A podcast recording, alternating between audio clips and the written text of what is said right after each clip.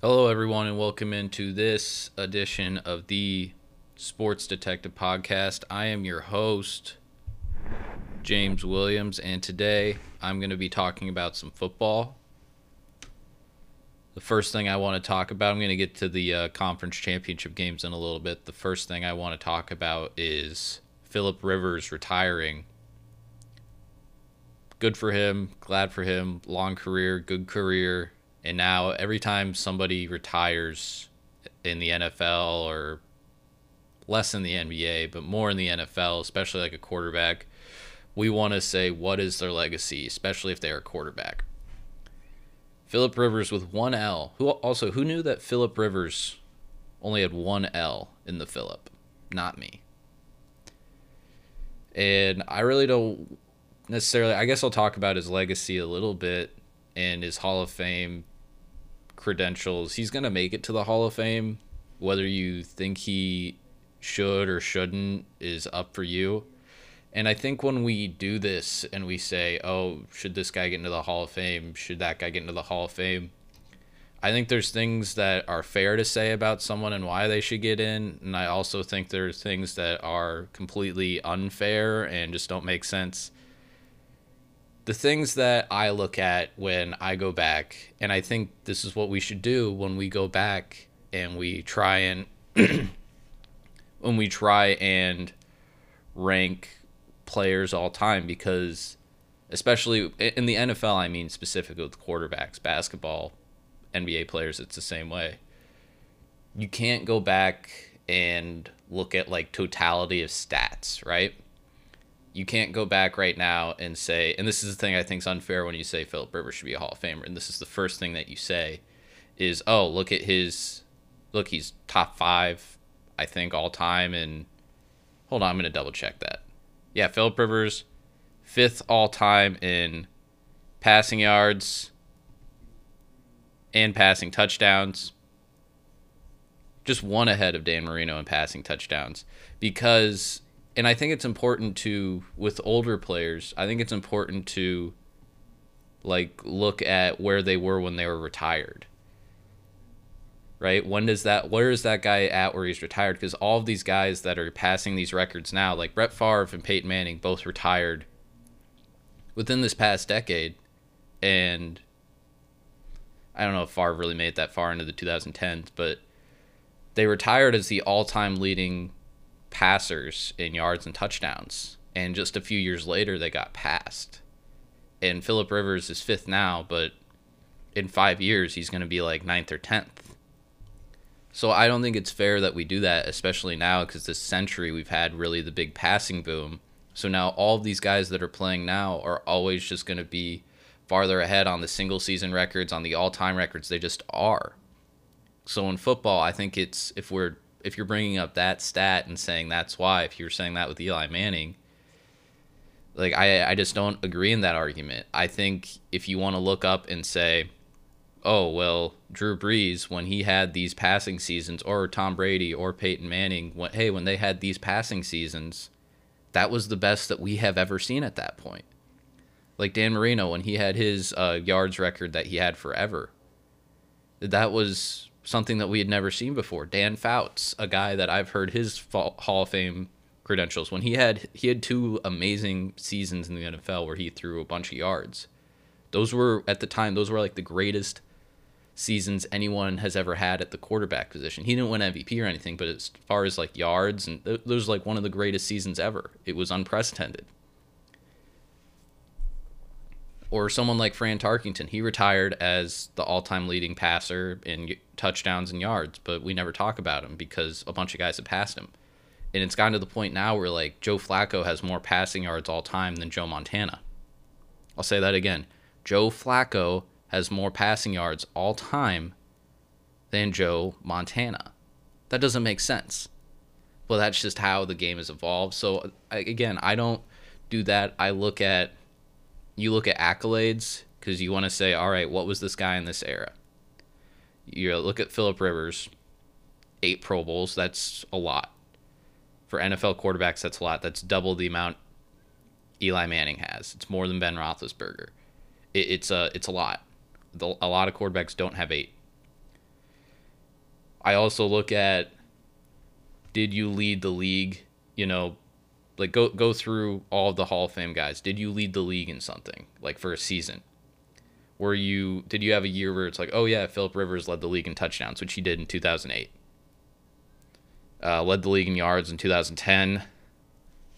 Led the league in completion percentage in 2013.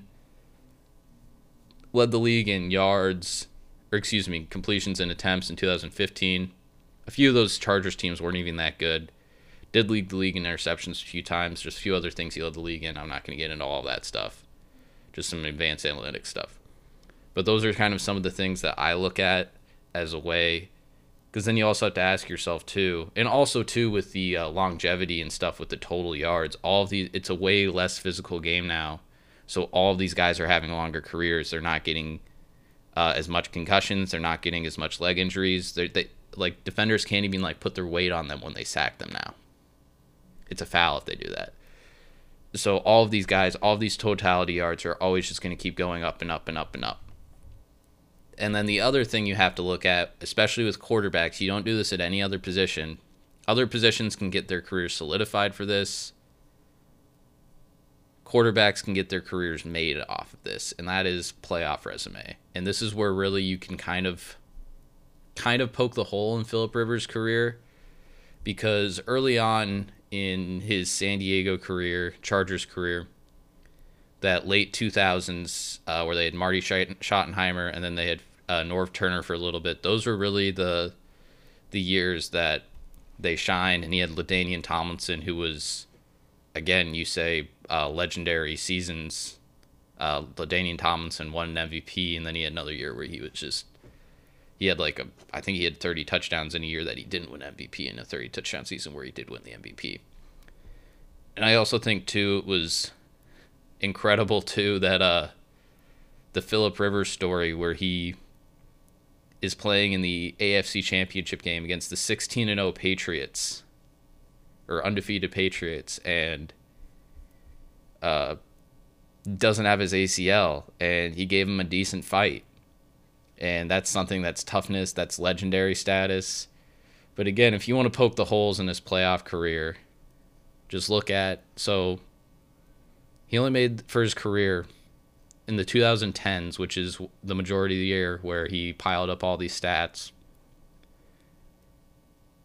He only had two playoff wins, only made the playoffs uh, one, two, three times, including this one post 2010. I'm not counting the one where it was the 2009 season. And they beat the Baltimore Ravens with Lamar Jackson, and then they beat the Bengals with Andy Dalton.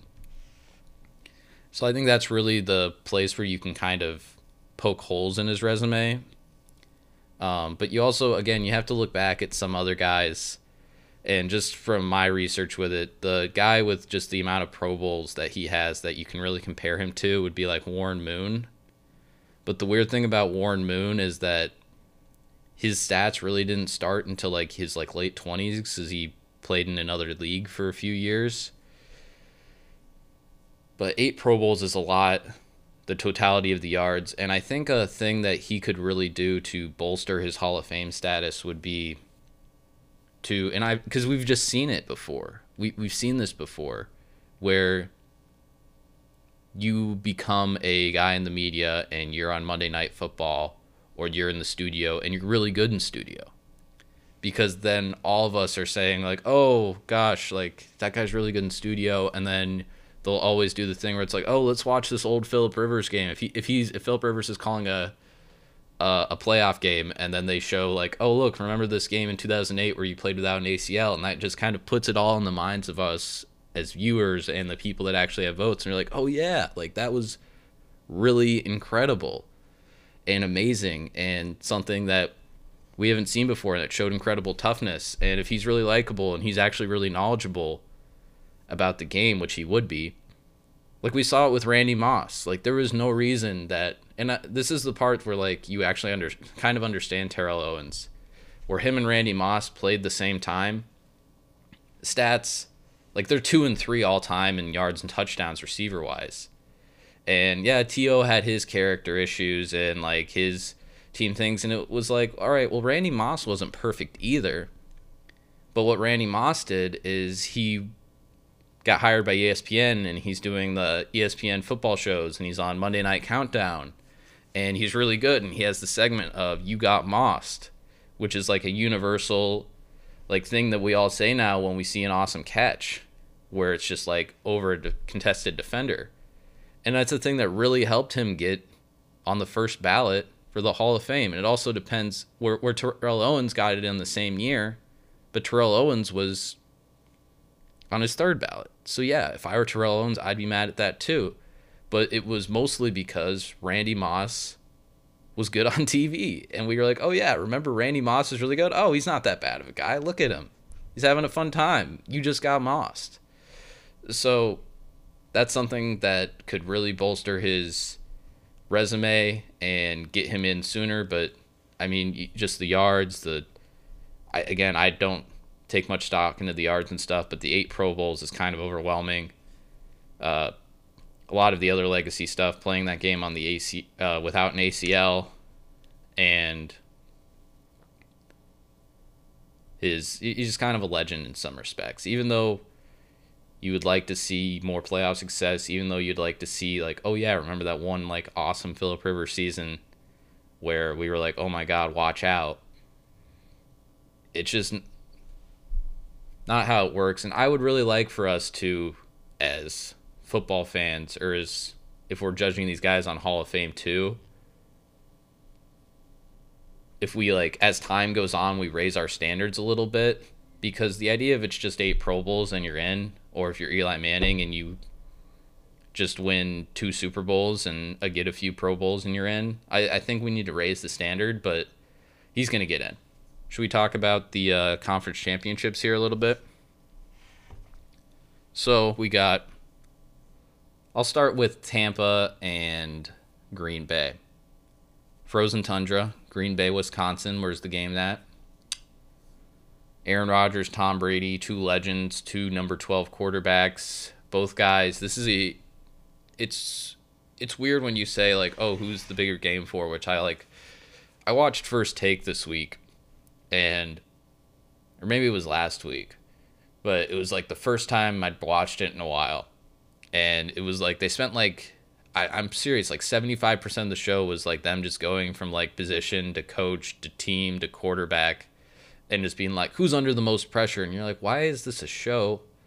Uh, but if you're saying someone who is under the most pressure in the playoffs, and also pressure comes with expectation.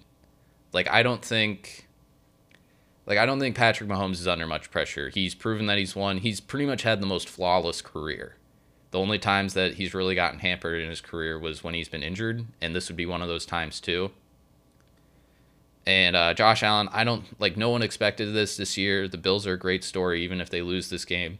No, not much pressure on Josh Allen. Tom Brady, he's 43 years old. His legacy cemented. Him just getting to this game is an accomplishment. Aaron Rodgers is under the most pressure. Aaron Rodgers 0 3 in his last NFC championship games. And now you could say, oh, James, well, his defense, the defense, the defense. It's just horrible. He's just in all these shootouts. Oh, that's interesting. Because I went back and looked today. How many first half points did Aaron Rodgers score in the in the NFC Championship game last year? Just a guess. Anyone have a guess? If you guessed 0 or the same as me, you're correct.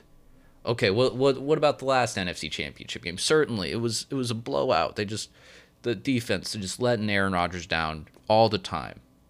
Oh, that's interesting. In the NFC Championship game against the Atlanta Falcons, can anyone tell me how many first half points Aaron Rodgers scored in that game? If you said zero or the same as me, you are correct again. So that's two NFC championship games, the two biggest games he's had in the last five years. And he has not scored a single point in the first half. He's had offensive coaches. He always has a great offensive line. He always has good weapons. Why why couldn't he score a single not a field goal? Couldn't get him in field goal range? Come on. This is your time. If you don't if you can't beat a 43-year-old Tom Brady and a Bruce Arians wearing his weird hats and his weird masks and a Tampa team that what they like were one of the longest playoff droughts and one of the playoffs longest playoff win droughts until this season. If you can't beat them, then we really have to judge your playoff record. And again, you you can go back and you can judge Peyton Manning's playoff record. You can go back and judge all these guys' playoff record, and you poke, poke holes in all of them. But Aaron Rodgers is getting called the GOAT. He's getting called the greatest to ever do it.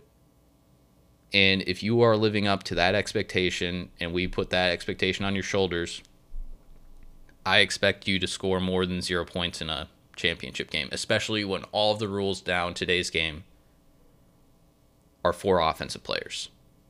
I expect that. I expect more. And again, you can pull Cole's and Peyton Manning's resume, Drew Brees' resume.